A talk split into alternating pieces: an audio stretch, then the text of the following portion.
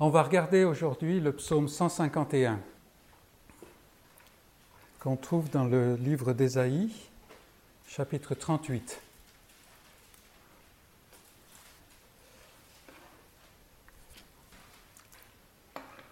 Et c'est vraiment un psaume, même s'il n'est pas dans le psautier.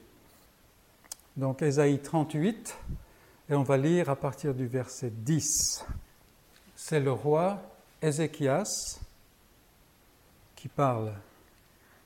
Je disais, quand mes jours sont en repos, je dois m'en aller. Aux portes du séjour des morts, je suis privé du reste de mes années je disais, je ne verrai plus l'Éternel, l'Éternel sur la terre des vivants. Je ne verrai plus aucun homme parmi les habitants du monde. Ma demeure est enlevée et transportée loin de moi, comme une tente de berger. Je sens le fil de ma vie coupé comme par un tisserand qui me retrancherait de sa trame. Du jour à la nuit, tu m'auras achevé. Je me suis contenu jusqu'au matin. En fait, euh, l'expression littérale, euh, j'ai gardé mon calme. Comme un lion, il brisait tous mes os. Du jour à la nuit, tu m'auras achevé. Je poussais des cris comme une hirondelle en voltigeant, je gémissais comme la colombe. Mes yeux s'élevaient languissant vers le ciel. Ô Éternel, je suis dans l'angoisse. Secours-moi. Que dirais-je? Il m'a répondu et il m'a exaucé. Je marcherai humblement jusqu'au terme de mes années, après avoir été ainsi affligé. Seigneur, c'est par tes bontés qu'on jouit de la vie. C'est par elles que je respire encore. Tu me rétablis, tu me rends à la vie. Voici mes souffrances même sont devenues mon salut. Et, là, c'est un mot qui est beaucoup plus riche que salut. C'est un mot qu'on connaît bien, c'est le mot shalom. Alors, ce n'est pas simplement la paix, c'est le bien-être. C'est pour ça que je m'arrête, c'est un mot riche. Hein. Alors il y a la paix, il y a le bien-être, il y a la santé, il y a toutes ces choses-là. Là, hein. Mes souffrances même sont devenues mon, mon salut. Tu as pris plaisir à retirer mon âme de la fosse de la destruction, car tu as jeté derrière toi tous mes péchés. Ce n'est pas le séjour des morts qui te loue, ce n'est pas la mort qui te célèbre. Ceux qui sont descendus dans la fosse n'espèrent plus en ta fidélité. Le vivant, le vivant, c'est celui-là qui te, qui te loue. Comme moi aujourd'hui, le Père fait connaître à ses enfants ta fidélité. L'Éternel m'a sauvé. Nous ferons résonner les cordes de nos instruments tous les jours de notre vie dans la maison de l'Éternel. Et c'est la parole de Dieu. C'est la parole de Dieu. Donc on regarde aujourd'hui ce psaume. C'est un, vrai psaume, comme j'ai dit. Et euh, nous regardons ce cantique un peu brièvement le contexte. Le contexte immédiat est très simple. On est à Jérusalem. Et au temps d'Ézéchias, Ézéchias est roi à Jérusalem. Et c'est un bon roi. C'est assez rare, donc il faut le mentionner. C'est un bon roi. En fait, c'est le roi qui est bon seulement deuxième après David. Vous vous rappelez qu'il y a une séparation du royaume. Euh, au nord, il n'y a pratiquement que des mauvais rois, euh, des, rois qui se succèdent euh, assez rapidement. Dans le royaume du sud, il y a des rois qui sont moins mauvais, mais très peu sont bons. Et Ézéchias est un bon roi et il accomplit de grandes choses pour Dieu et pour son peuple. Donc, après David, c'est lui qui vient en second. Mais euh, voilà que maintenant, il a 39 ans et il tombe malade et sa maladie est très grave. et euh, Dieu envoie son prophète pour lui annoncer qu'il va mourir. 39 ans. Et euh, euh, tombe en larmes, il est pris par les larmes, il se tourne vers le mur, nous dit la parole de Dieu, mais en fait il se tourne vers Dieu. Et il déplore cette providence. Il est très, très triste de ça. Alors, on a sa prière au verset 3 ici, mais on l'a aussi euh, dans les livres historiques. Sa prière, c'est la prière d'un homme de foi. Regardons euh, au verset 3. Ô Éternel, souviens-toi que j'ai marché devant ta face avec fidélité et intégrité de cœur, et que j'ai fait ce qui est bien à tes yeux. Ézéchias répandit d'abondantes larmes. On peut comprendre ça mais c'est la prière d'un homme de foi. Je sais que quand on lit le, récit historique de euh, la maladie d'Ézéchias, on a l'impression que c'est un adolescent qui, euh, tout d'un coup, euh, pense que ce n'est pas juste ce qui lui arrive. Hein. Mais ce n'est pas du tout ça, c'est beaucoup plus que ça. Un homme de foi et Dieu répond à sa prière. Il y répond très rapidement, en fait. Le prophète qui est venu lui annoncer qu'il va mourir n'est même pas encore ressorti du palais que Dieu lui dit retourne et va lui dire qu'il va être guéri. Donc, sa guérison et euh, le Seigneur annonce à Ézéchias qu'il euh, va accorder sa protection à son peuple.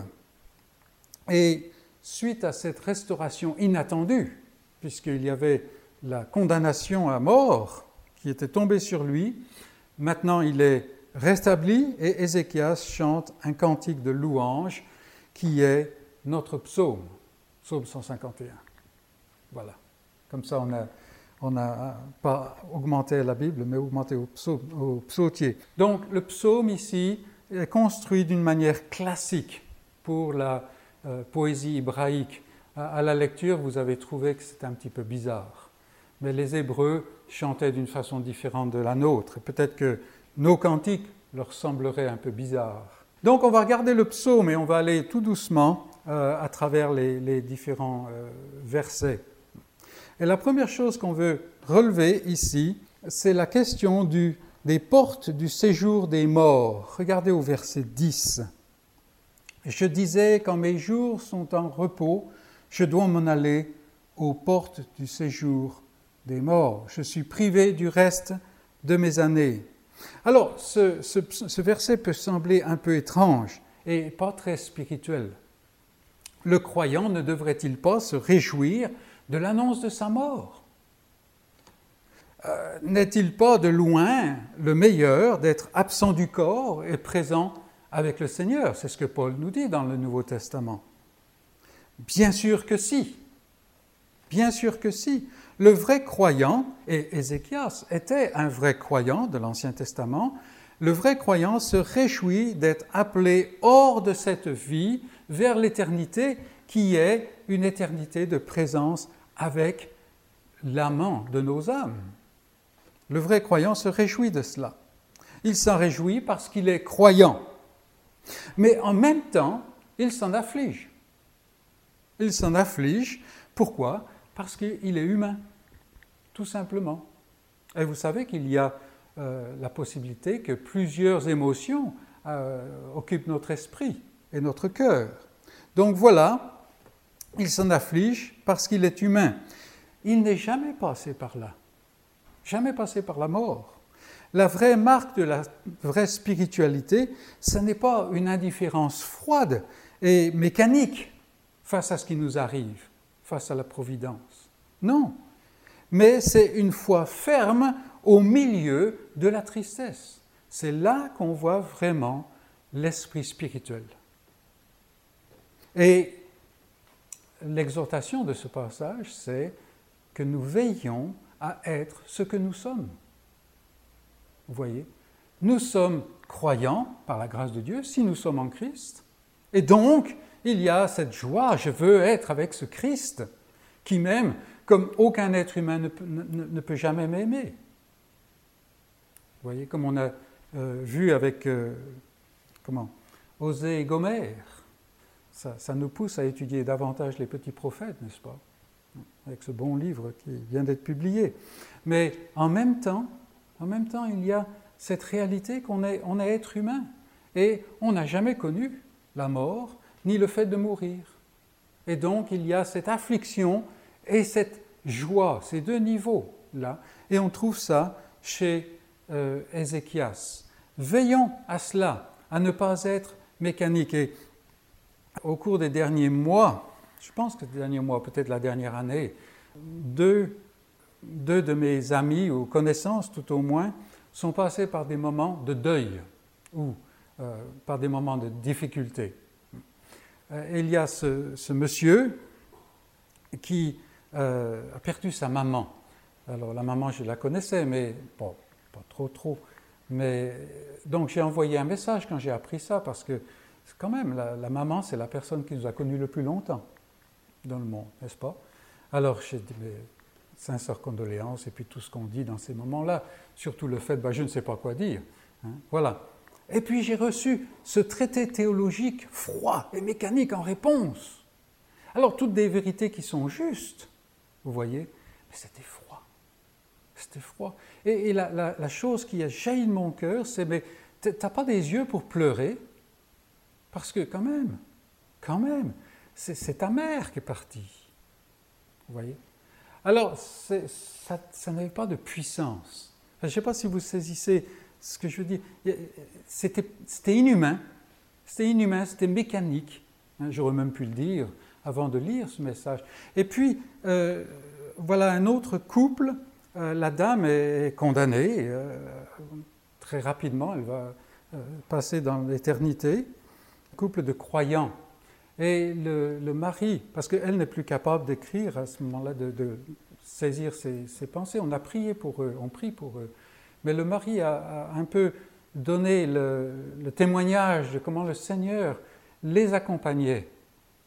Et on l'a entendu il y a quelques semaines, ce témoignage. Et vous savez, c'était. Ouais, moi je pouvais vraiment me. Comment M'identifier avec ça, parce que voilà, c'est. On marche jour après jour, on ne sait pas ce qui va arriver, c'est terrible, mais en même temps, on sait qu'il marche avec nous à travers cette vallée de l'ombre de la mort.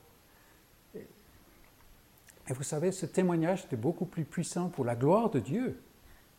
Parce que voilà, j'avais quelqu'un qui écrivait, et je lisais les paroles de quelqu'un qui est incroyant. Oui, oui, il y avait cette foi ferme qui était là, que même euh, les circonstances terribles ne peuvent pas enlever, mais il y avait cette humanité. Cette humanité. Et ici, Ézéchias parle du séjour des morts. Il ne parle pas de l'enfer, hein. il parle du fait d'être mort, du fait de ne plus être dans son corps. Voilà. Et pauvre Ézéchias, il est, il est tout emboulé. Mais c'est un homme de foi. C'est un homme de foi. Donc ce verset 10 nous montre cela. Et maintenant, si on va au, verset 11, on voit euh, la disparition de la terre des vivants. Regardez. L'Éternel, je disais, je ne verrai plus l'Éternel. Et alors là, il utilise le mot, la forme poétique de cette euh, expression Yahvé, l'Éternel, le je suis, Yah. Et puis il la répète. Hein. Alors si on, pouvait traduire comme ça, je, disais, je ne verrai plus Yah. Yah sur la terre des vivants. Vous voyez, ça c'est le, mot qui, qui, amène la, comment, la proximité. Je ne verrai plus aucun homme parmi les habitants du monde. La disparition de la terre des vivants. L'univers du croyant n'est pas limité à ce bas monde ici. Par la foi, il sait qu'il y a un autre monde qui est bien meilleur. Il ne peut pas le prouver, mais il le sait. Il le sait, parce que Dieu a mis une foi en lui, a mis une vie nouvelle. Et il attend avec impatience ce monde meilleur. En fait, ça va même plus loin que cela.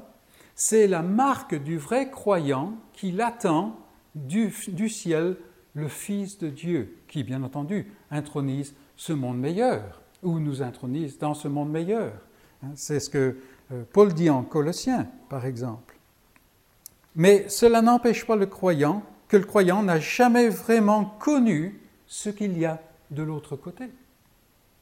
Absolument pas. Par exemple, la perfection, on ne sait pas ce que c'est. On n'a jamais connu dans ce monde. Ça, c'est simplement un, petit niveau. Oui, il sait ce qu'il y a, il y croit, et il se repose dans cette foi, mais tout ce qu'il a jamais connu va disparaître. La terre des vivants. Et d'une certaine manière, il n'est pas prêt pour cette expérience. Parce qu'il est un être de, chair et de sang. Et il est possible que euh, dire cela euh, vous surprenne, mais c'est la réalité. Et aujourd'hui, on a euh, cette tendance à être trop spirituel. Alors ça peut surprendre de dire ça, mais d'être spirituel dans le sens qu'on cesse d'être humain. Or, ça, ce n'est pas du tout la, spiritualité. Veillons donc à ne pas être tellement spirituel qu'on cesse d'être des êtres de chair et de sang ce que nous sommes. Ce que nous sommes. Ne devenons pas des robots théologiques, des gens qui peuvent sortir tout un, traité sur la manière, euh, toute la vérité sur le fait que, euh, voilà, mourir c'est beaucoup mieux. Non. Comme le dit le Nouveau Testament, le croyant ne s'affiche pas comme les autres qui n'ont pas d'espérance. Pas du tout. C'est ce que Paul dit en 1 Thessalonicien. Mais il est cependant vrai qu'il s'afflige. Et d'un certain côté, le croyant ne s'afflige pas autant que ceux qui n'ont pas d'espérance, mais d'un autre côté, il s'affiche plus. Parce que les liens qui doivent se dissoudre dans la mort sont souvent des liens beaucoup plus forts parmi les croyants. Hein, il y a une union que le monde ne connaît pas. Et puis, il y a aussi le fait que ceux qu'on laisse derrière qui ne sont pas en Christ, on sait ce qui les attend. Donc, le, croyant ne s'afflige pas comme ceux qui n'ont pas d'espérance, d'une manière, euh, d'un côté moins, d'un autre côté plus. Voyez-vous, la mort qui est si naturelle à tous, c'est la seule chose dont on est sûr dans la vie, euh, elle n'est pas naturelle. L'homme n'a pas été créé pour mourir. C'est ce qui nous amène à la pensée suivante, qui est la colère de Dieu. Et on voit ça au verset 12 à 14. Verset 12 à 14. Ma demeure est enlevée, transportée loin de moi, comme une tente de berger. Je sens le fil de ma vie coupé comme par un tisserand qui me retrancherait de sa trame. Du jour à la nuit, tu m'auras achevé. Je me suis contenu jusqu'au matin, j'ai gardé mon calme. Comme un, mais comme un lion, il brisait tous mes os. Du jour à la nuit, tu m'auras achevé. Je poussais des cris comme une hirondelle en voltigeant, je gémissais comme la colombe. Mes yeux s'élevaient languissant vers le ciel. Ô Éternel, je suis dans l'angoisse. Secours-moi. Secours-moi. L'homme ne meurt pas en, raison d'un processus biologique qui, conduit à la déchéance de son corps et de son esprit. Ça n'est pas la raison. Ça, c'est la conséquence. C'est la conséquence. L'être humain meurt parce que il est rebelle. Il est tombé dans la rébellion. Il est né dans la rébellion. Et cette, cette rébellion le coupe de par nature, de la source de la vie qui est Dieu. Il n'a plus ce contact avec cette source de vie qui est Dieu. Il gît maintenant sous la colère de Dieu. Dans son corps, il est comme, comme le bédouin, le nomade, qui plie sa tente pour aller quelque part d'autre, là où il y a de l'herbe pour ses troupeaux. Et c'est l'image que euh, Ézéchias trouve ici. Hein, euh, les troupeaux ont plus ou moins mangé toute l'herbe qu'il y avait dans un coin, et voilà, il plie la tente, il met tout sur les chameaux, et on va un peu plus loin, et c'est cette image-là. Il est comme un tissu qu'on enlève euh, du métier. Alors, euh, ici, on ne voit pas trop la chose de comment le métier à tisser. mais je me rappelle, je ne sais pas si tu... Oui, tu étais avec moi, Philippe, quand on était à, à. On a visité les femmes qui faisaient le, qui tissait. Alors il y avait ce métier comme ça, et puis arrive un moment où Madame décide que voilà, elle a fait suffisamment long, alors elle coupe toutes les, tous les fils. Et c'est exactement cela, sauf que ici, c'est un autre qui le fait. Et le processus est douloureux. Le processus est très douloureux, à la fois de manière physique, mais aussi à cause de l'aspect inachevé. On pourrait faire plus. On pourrait faire plus. C'est une souffrance. Est-ce que vous avez jamais pensé qu'il y a des choses que vous allez commencer un jour que vous n'allez pas terminer? Pour nous les hommes, c'est quelque chose de plus difficile à accepter. Il y a quelque chose qu'on va commencer un jour qu'on ne va pas terminer. Réfléchissons à ces choses. Des choses qu'on placera sur notre cœur. Je veux les faire, je veux les faire, et je ne les finirai pas. C'est une souffrance pour l'être humain parce qu'il n'est pas créé pour ça. Il est créé pour l'éternité. Ézéchias était donc ainsi. Il était impliqué dans une grande œuvre de restauration du culte de l'Éternel. Il y avait des choses dans le temple qui ne s'étaient pas passées depuis plusieurs dizaines d'années. Et voilà qu'Ézéchias les remet en place, commence à les remettre en place, euh, mais il était impliqué dans l'affermissement des défenses de Jérusalem. Vous avez probablement entendu parler du canal d'Ézéchias. Il, euh, il essayait de, de préparer Jérusalem pour un siège. Mais voilà qu'il apprend qu'il va mourir, et chose pire, il n'a même pas encore de descendants. Si on regarde plus loin, euh, enfin dans le récit historique de ce passage, on verra, il n'a pas encore de descendants. Qu'est-ce qu'il va advenir du peuple de Dieu? Le peuple de Dieu est en train de se corrompre. Maintenant, lui a à cœur de ramener le culte de l'Éternel. Il euh, nettoie le, temple et en plus, il est roi davidique, mais il n'a pas d'issue, il n'a pas de, de descendant. Que va-t-il advenir de la promesse que Dieu a faite à David, qu'il aura un descendant pour toujours sur son trône? Ça, ce sont des questions qui se bousculent dans la tête et dans l'esprit de cet homme de 39 ans à qui Dieu vient d'annoncer qu'il va mourir. La colère de Dieu sur le péché plonge, les amis, dans le désespoir. Et c'est ce que nous voyons ici. Mes yeux s'élevaient languissant vers le ciel. Ô Éternel, je suis dans l'angoisse, secours-moi. Il n'y a pas d'autre secours. Pas d'autre secours. Donc on voit la colère de Dieu ici. Et Ézéchias a senti cette colère de Dieu. Il l'a senti d'une manière très humaine. Et c'est pour ça que ce psaume est beau pour nous. Mais maintenant, voyons la promesse de Dieu. Promesse de Dieu, versets 15 à 17. Que dirais-je? Dieu m'a répondu et il m'a exaucé. Je marcherai, et là on parle, euh, le, mot euh, qui est utilisé dans un autre, un autre psaume, le psaume 42, c'est la marche en procession. Ce n'est pas simplement une marche, ce n'est pas simplement la vie, non, c'est une marche. Il marche pour louer Dieu. Je marcherai humblement jusqu'au terme de mes années. Et maintenant, il le connaît, ce terme, 15 ans. Après avoir été ainsi affligé. Seigneur, et là il utilise un autre mot, c'est le Seigneur qui a le pouvoir. C'est par tes bontés qu'on jouit de la vie. C'est par elle que je respire encore. Et là, on a ce mot qui est le même mot qui est utilisé pour l'esprit dans, l'Ancien Testament. Je, respire encore. Vous voyez, il y a toute une dimension spirituelle là. Tu me rétablis, tu me rends à la vie. Voici, mes souffrances même sont devenues mon bien-être, mon shalom. Tu as pris plaisir, tu as aimé retirer mon âme de la fosse de la destruction, car tu as jeté derrière toi tous mes péchés. La promesse de Dieu. Quand l'homme saisit son désespoir, et ceci est déjà une œuvre de la grâce de Dieu. On ne saisit pas son vrai désespoir à moins que Dieu le révèle. Gardons bien ça à l'esprit. Quand l'homme saisit son désespoir, alors la porte est ouverte pour la réponse de Dieu. Éternel, secours-moi. Et on pense à ce psaume, cet autre psaume. Euh, je lève les yeux vers, les montagnes.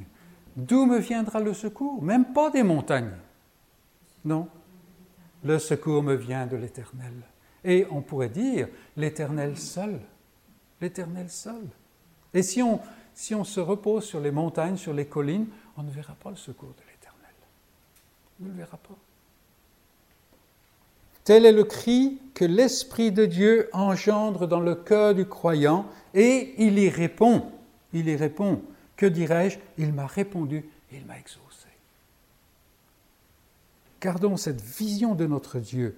Quelle est la réponse? La réponse, nous la voyons au verset 6, c'est la vie. La vie. Tout ce qui vient de la chair, c'est la mort.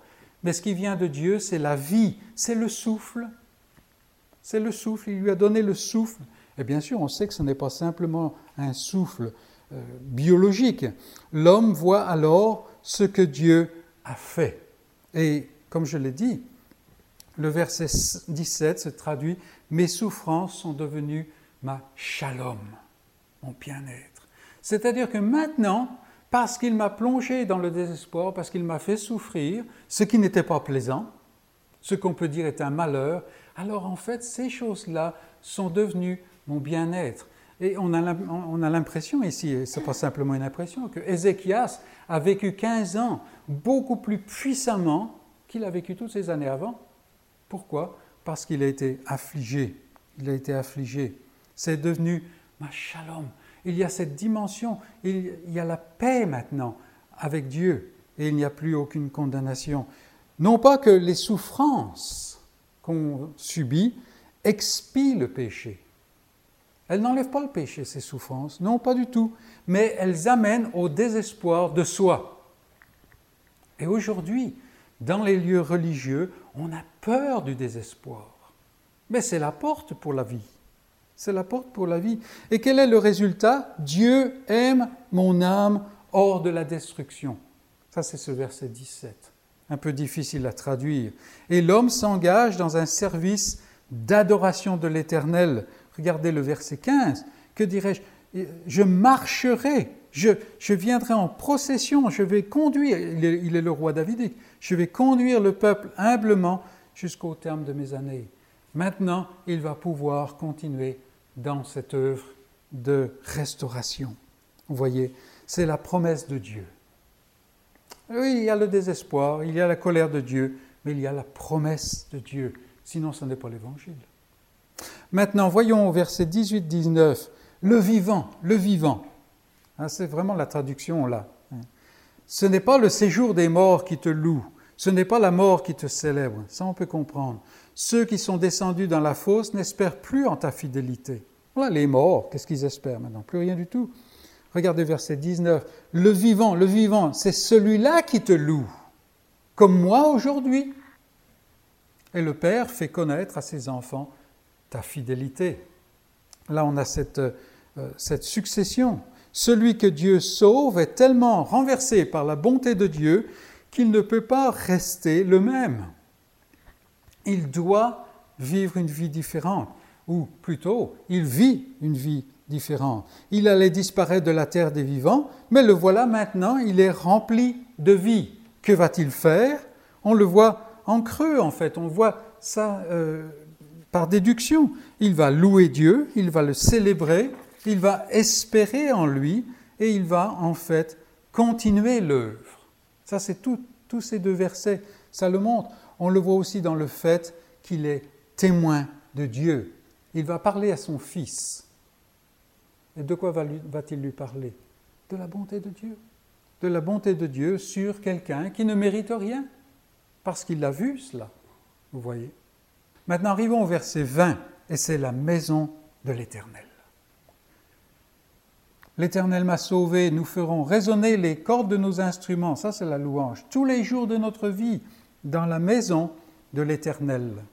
Et euh, simplement une petite parenthèse, mais aujourd'hui, euh, peut-être on est tenté, parce qu'on est on baigne dans un climat, même un climat religieux qui est d'une pauvreté euh, affligeante. On a l'impression que le seul moment où on peut louer Dieu, c'est quand on est dans un certain bâtiment, une certaine salle, et qu'on fait certaines choses. Non, la vie du croyant, c'est ça son adoration, c'est ça sa célébration. Et ici, par exemple, il parle tous les jours de notre vie, nous faire résonner les cordes de nos instruments. Il n'a pas besoin d'être dans le temple pour ça. Bien sûr, dans le temple, ça va être l'adoration communautaire, mais comme il a été dit tout à l'heure, euh, nos pensées peuvent vagabonder par le, par le vaste monde, alors même qu'on est assis à l'écoute de la parole de Dieu. Non, c'est maintenant une vie qui est transformée. Donc, à l'annonce de la mort, du sort qu'il attendait, Ézéchias n'avait d'autre attente que les portes du séjour des morts, c'est-à-dire là où on est euh, retranché de cette terre. Maintenant, il, a la joie de savoir qu'il pourra célébrer l'Éternel dans son temple jusqu'au jour où il le célébrera dans les cieux. Et la terre est devenue le temple maintenant. Quelle est donc la leçon? Ézéchias l'exprime clairement. L'Éternel m'a sauvé. Et c'est le même message que Jonas, par exemple. Oui, il n'y a pas de point plus haut dans l'expérience humaine, mes amis. Les hommes courent pour fabriquer leur salut. Mais c'est l'Éternel seul qui sauve. Et cette leçon doit se placer dans un contexte plus élargi. Et cela va nous enseigner des leçons encore plus larges. Donc on a vu notre psaume là, et on voit que le psaume nous parle aujourd'hui. Il parle, euh, c'est un psaume qui a été inspiré à un homme de chair et de sang comme nous, et qui a vécu la, la grâce de Dieu, mais il vivait dans les temps difficiles. C'est notre deuxième point. Premier point étant le psaume. Maintenant, les temps difficiles. L'époque d'Ézéchias était très mouvementée et confuse les situations de ce monde sont rarement définies et claires. Euh, si vous écoutez les politiciens, ils vont vous dire que dès que vous allez mettre ce bulletin dans l'urne, les choses vont être bien meilleures, surtout si c'est le bon bulletin, n'est-ce pas? Mais quand même, on a vécu suffisamment longtemps pour savoir que ça, c'est des illusions, pour ne pas dire des mensonges. Non, c'est rarement clair et ça change rarement aussi. Alors au niveau global, à l'époque, la Syrie, c'est-à-dire l'empire qui était centré sur Ninive, était en pleine ascendance comme superpuissance. C'était la Syrie qui commençait à régner de plus en plus sur le monde connu de cette époque.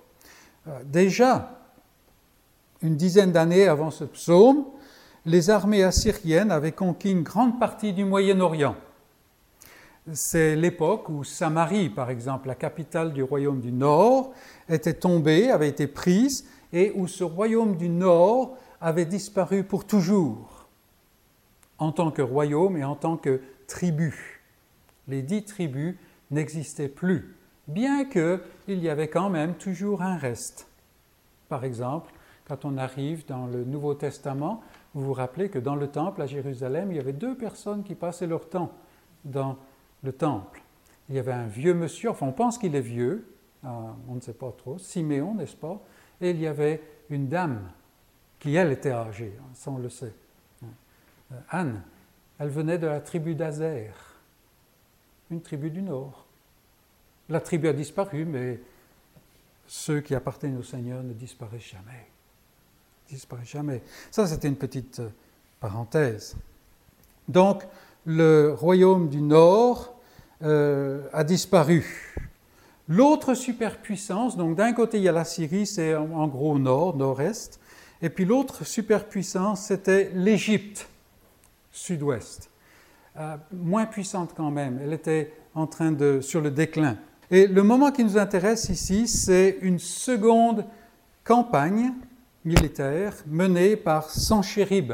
Ça, c'est le roi de Ninive, ou le, l'empereur. Babylone n'a pas encore vraiment de puissance à l'époque et elle est vassale à Ninive, mais elle commence à, faire gonfler les muscles. Euh, elle est en train de monter. Et le père d'Ézéchias, qui s'appelait Achaz, ce n'est pas un bon roi du tout, il avait fait alliance avec l'Assyrie et il en était le vassal. Donc vous avez l'Assyrie, vassal, Babylone, vassal aussi, mais en train de, bouger et tout ça. Et euh, Ézéchias, quand il accède au, trône, il dénonce l'alliance faite avec la Syrie et il se rebelle contre Sanchérib. Ça peut vous paraître un peu abstru, mais vous verrez que c'est important. Pourquoi? Parce que Ézéchias, étant un bon roi, un roi davidique, il estime que le, peuple de Dieu ne peut pas être en alliance avec le monde. Donc il dénonce cette alliance. Le, peuple de Dieu ne peut pas dépendre des royaumes de ce monde pour sa sécurité. En fait, c'était la raison des, alliances. Hein. Je suis allié avec un plus fort que moi, j'accepte de le servir, mais quand les choses deviennent un peu chaudes, par exemple en provenance de l'Égypte, alors la Syrie va venir me, défendre. Mais pour un, homme de foi, ceci n'est pas acceptable du tout. Absolument pas.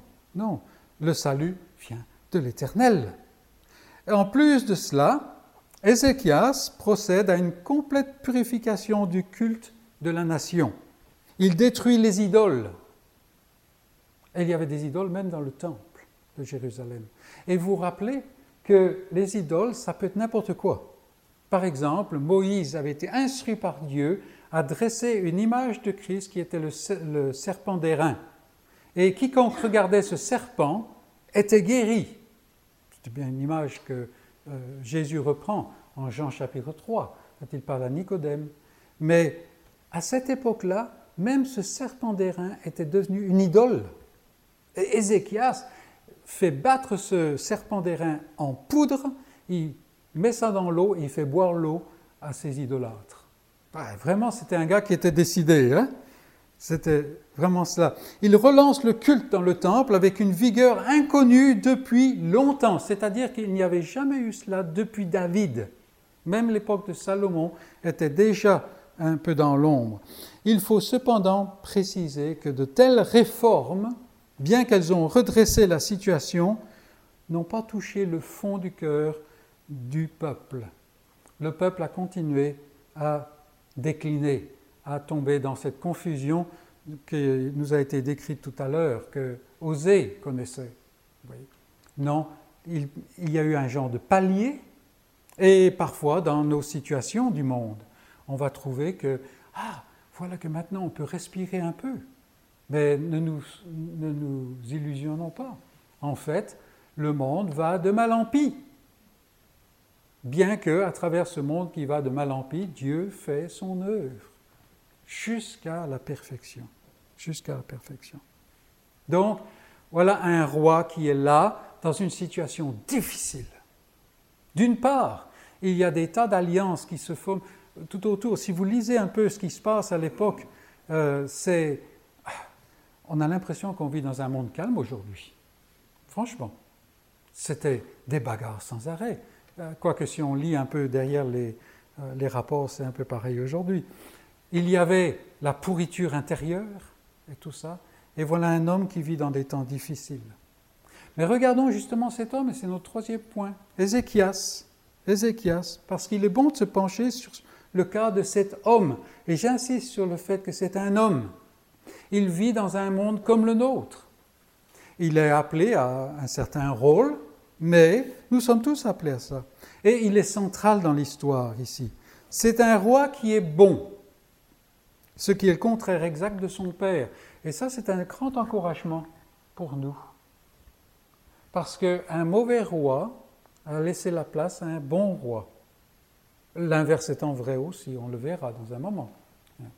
Mais ce que Dieu fait n'est pas selon la chair. Absolument pas. Donc c'est un bon roi, exact contraire à son, père, vraiment exact.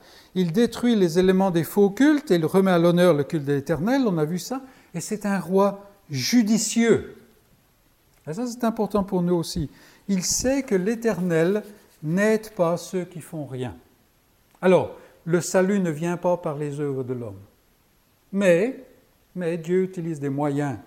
Et il se confie en l'Éternel et il consolide les défenses de Jérusalem. Il répare la, muraille qui était tombée en ruine à certains endroits. Il creuse un canal qu'on voit encore aujourd'hui si on va en Israël, qui amenait l'eau à l'intérieur de la ville, chose très importante en cas de siège, par exemple. Donc c'est un, un, homme très judicieux. Et quand la maladie le frappe, il est effaré. Et ce n'est pas simplement la, peur de mourir. Il y a cette peur, il y a cette, cette angoisse de la mort, mais ce n'est pas simplement cela. Qu'est-ce qui pousse Ézéchias à être saisi par la crainte? C'est le fait que s'il meurt, comme c'est annoncé par Ésaïe, par le Seigneur à travers Ésaïe, alors c'est le terme de la ligne davidique. C'est-à-dire, c'est la fin de la promesse de l'alliance. Et ça, le croyant ne peut pas le comprendre. Il ne peut même pas l'accepter. C'est pour ça qu'il se tourne vers Dieu. Donc vous voyez, c'est une prière de foi, là. Parce que le roi davidique a une promesse. Cette promesse, c'est que Dieu, dans son alliance, aura un roi davidique éternellement, pour toujours. Alors, David a bien compris que euh, Dieu ne parlait pas de Salomon, parlait de beaucoup plus, parlait de celui qui doit venir. Et Ézéchias sait cela aussi. Mais celui qui doit venir va venir à travers d'autres. Vous voyez, il y a une ligne davidique aussi. Là encore, il n'y avait probablement pas une connaissance très claire du fait que Dieu devait faire quelque chose de nouveau. Ça ne pouvait pas être un homme issu d'un homme, mais ça devait être un homme. Donc, voilà ce qui occupe le cœur d'Ézéchias. Ézéchias est saisi par la crainte. Pourquoi? Parce qu'il n'arrive pas à saisir comment l'œuvre de Dieu va se faire. Il faut qu'il ait un fils. Il faut qu'il y ait un fils. Donc on a ce côté de la foi, mais il y a un autre côté chez Ézéchias, et comme c'est le cas pour chacun d'entre nous, parce qu'on est des êtres humains.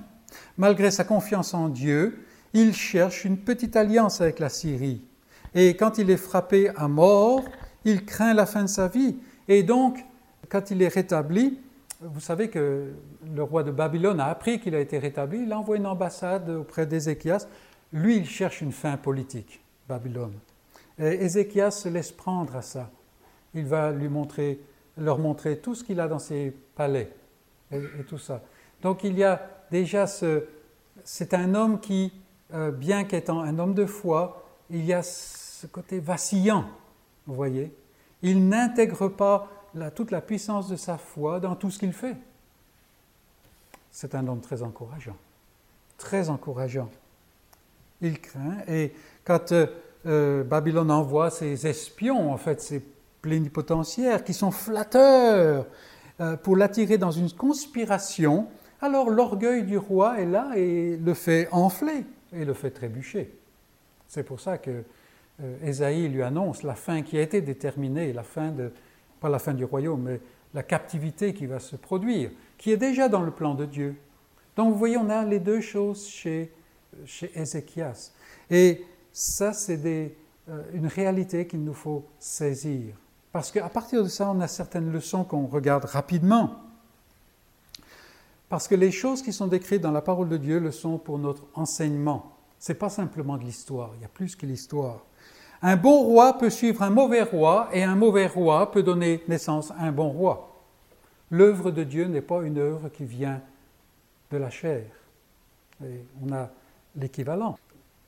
Un couple croyant peut donner naissance à quelqu'un qui ne croira jamais. Et vice-versa. Les réformes de vie et de culte ne suffisent pas pour transformer. C'est une affaire de cœur. C'est-à-dire que on peut avoir l'Église la plus parfaite, on peut faire les cultes exactement, on peut faire la, louange euh, des, anges, comme disait Paul et tout ça, euh, des choses qui sont en dehors de ce monde, si on pourrait dire. Mais le salut est une question personnelle et la vie du salut est une question personnelle qui se vit en communauté? Mais c'est personnel. Et ça, c'est important de, à saisir la chose. Comme on a dit tout à l'heure, on peut avoir une vie spirituelle beaucoup plus riche quand on est seul que quand on est dans la mauvaise association. Et j'utilise le mot association à dessein. Hein. Alors, ce n'est pas qu'on veut être seul, loin de là, non. Mais c'est ce que nous voyons. Les réformes de vie, de culte ne suffisent pas pour transformer. Le meilleur des hommes, Ézéchias est un homme bon, le meilleur des hommes n'est au mieux qu'un homme. Qu'un homme. Quand Babylone arrive, il est orgueilleux et il trébuche. Voilà.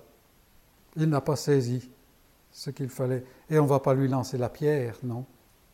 Une autre leçon, les épreuves servent au salut pour les croyants. Les épreuves servent au salut pour les croyants. Alors, les croyants sont soumis à des épreuves et ils sont tentés de murmurer. Il ne faut pas murmurer, bien que notre chair nous y pousse. Mais aussi, les croyants à devenir vont passer par des épreuves et parfois ces épreuves sont la voie que le Seigneur utilise pour les amener à la foi, pour les amener à cette vie nouvelle. Parce que déjà, bien qu'ils ne soient pas croyants, ils sont élus avant la fondation du monde. Et parce qu'ils sont élus, ils croiront. Ça, c'est l'œuvre de Dieu, vous voyez. Donc n'ayons pas peur des difficultés, n'ayons pas peur non plus de ce désespoir qui mène au salut.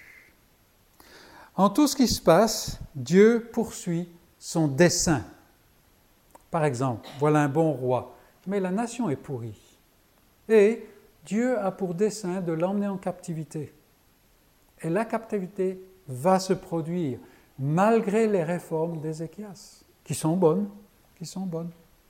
Donc, quand on ne comprend pas, sachons que de toute façon, quoi qu'il arrive, le dessein de Dieu ne sera ni retardé, ni euh, infléchi, ni arrêté.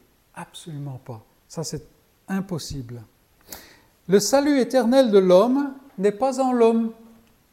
Jérémie nous le dit. Jérémie 10, 23. Il dit La voix de l'homme n'est pas en lui-même. Le salut éternel de l'homme n'est pas en l'homme. Et on a tellement tendance, mes amis, même après avoir marché pendant des dizaines d'années sur la voie du salut, on a toujours tendance, d'une manière ou d'une autre, à réfléchir en termes de je peux faire quelque chose pour améliorer mon état devant Dieu. Dès qu'on le dit comme ça, on dit non. Mais ça nous, ça nous habite sans arrêt, continuellement. Parce que ça, c'est l'être humain tordu. Et nous sommes tordus. Et il appartient à l'homme pécheur à qui Dieu a fait grâce de marcher dans sa faiblesse en se reposant sur la toute-puissance et la promesse de Dieu. Ézéchias c'est un homme qui fait des bêtises. Mais c'est un homme de Dieu. C'est un homme de Dieu. Et, et c'est le vrai repos. C'est le vrai repos. C'est en fait que ce que je fais a de l'importance par rapport à l'obéissance à la parole de Dieu, mais non pas par rapport à la qualité de cette obéissance. Parce que je n'obéirai jamais parfaitement. Jamais. Mais ben, je le veux et je le cherche. Mais ce n'est pas ça que Dieu fait. Dieu cherche l'obéissance, de marcher dans l'obéissance. Et ça, c'est un état d'esprit. Et la chose importante à tirer, c'est que notre regard doit être sur ce que Dieu fait. Et le salut de l'Éternel vient seulement de l'Éternel. Pourquoi je dis cela? Parce que, en fait, Ézéchias, ici, ce bon roi, qui est humain et faillible, il est terrifié à l'idée spirituelle que l'œuvre de Dieu va s'arrêter. Mais l'œuvre de Dieu est beaucoup plus grande que ce que les hommes peuvent penser. Pourquoi est-ce que je dis ça? Parce que Ézéchias va, durer encore 15 ans. Et il va donner naissance à un fils qui va devenir roi après lui. Et le nom de ce fils est Manassé. Et c'est probablement le pire roi de Jérusalem. C'est lui qui va mettre à mort Ésaïe, par exemple. C'est lui qui va amener les abominations dans le temple que son père a purifié. C'est lui qui euh, finalement va être euh, déporté à Babylone, dans un premier temps, qui, par la grâce de Dieu, deviendra croyant. Mais Manassé, c'est le pire roi d'Israël. Et donc, cet espoir que Ézéchias pouvait avoir en tant qu'homme, voilà, il me faut un descendant parce que c'est ainsi que Dieu va amener sa promesse. Non, non. Dieu a une ligne davidique qui n'est pas la ligne davidique des hommes. Et on voit sans arrêt dans la parole de Dieu que Dieu fait une chose nouvelle.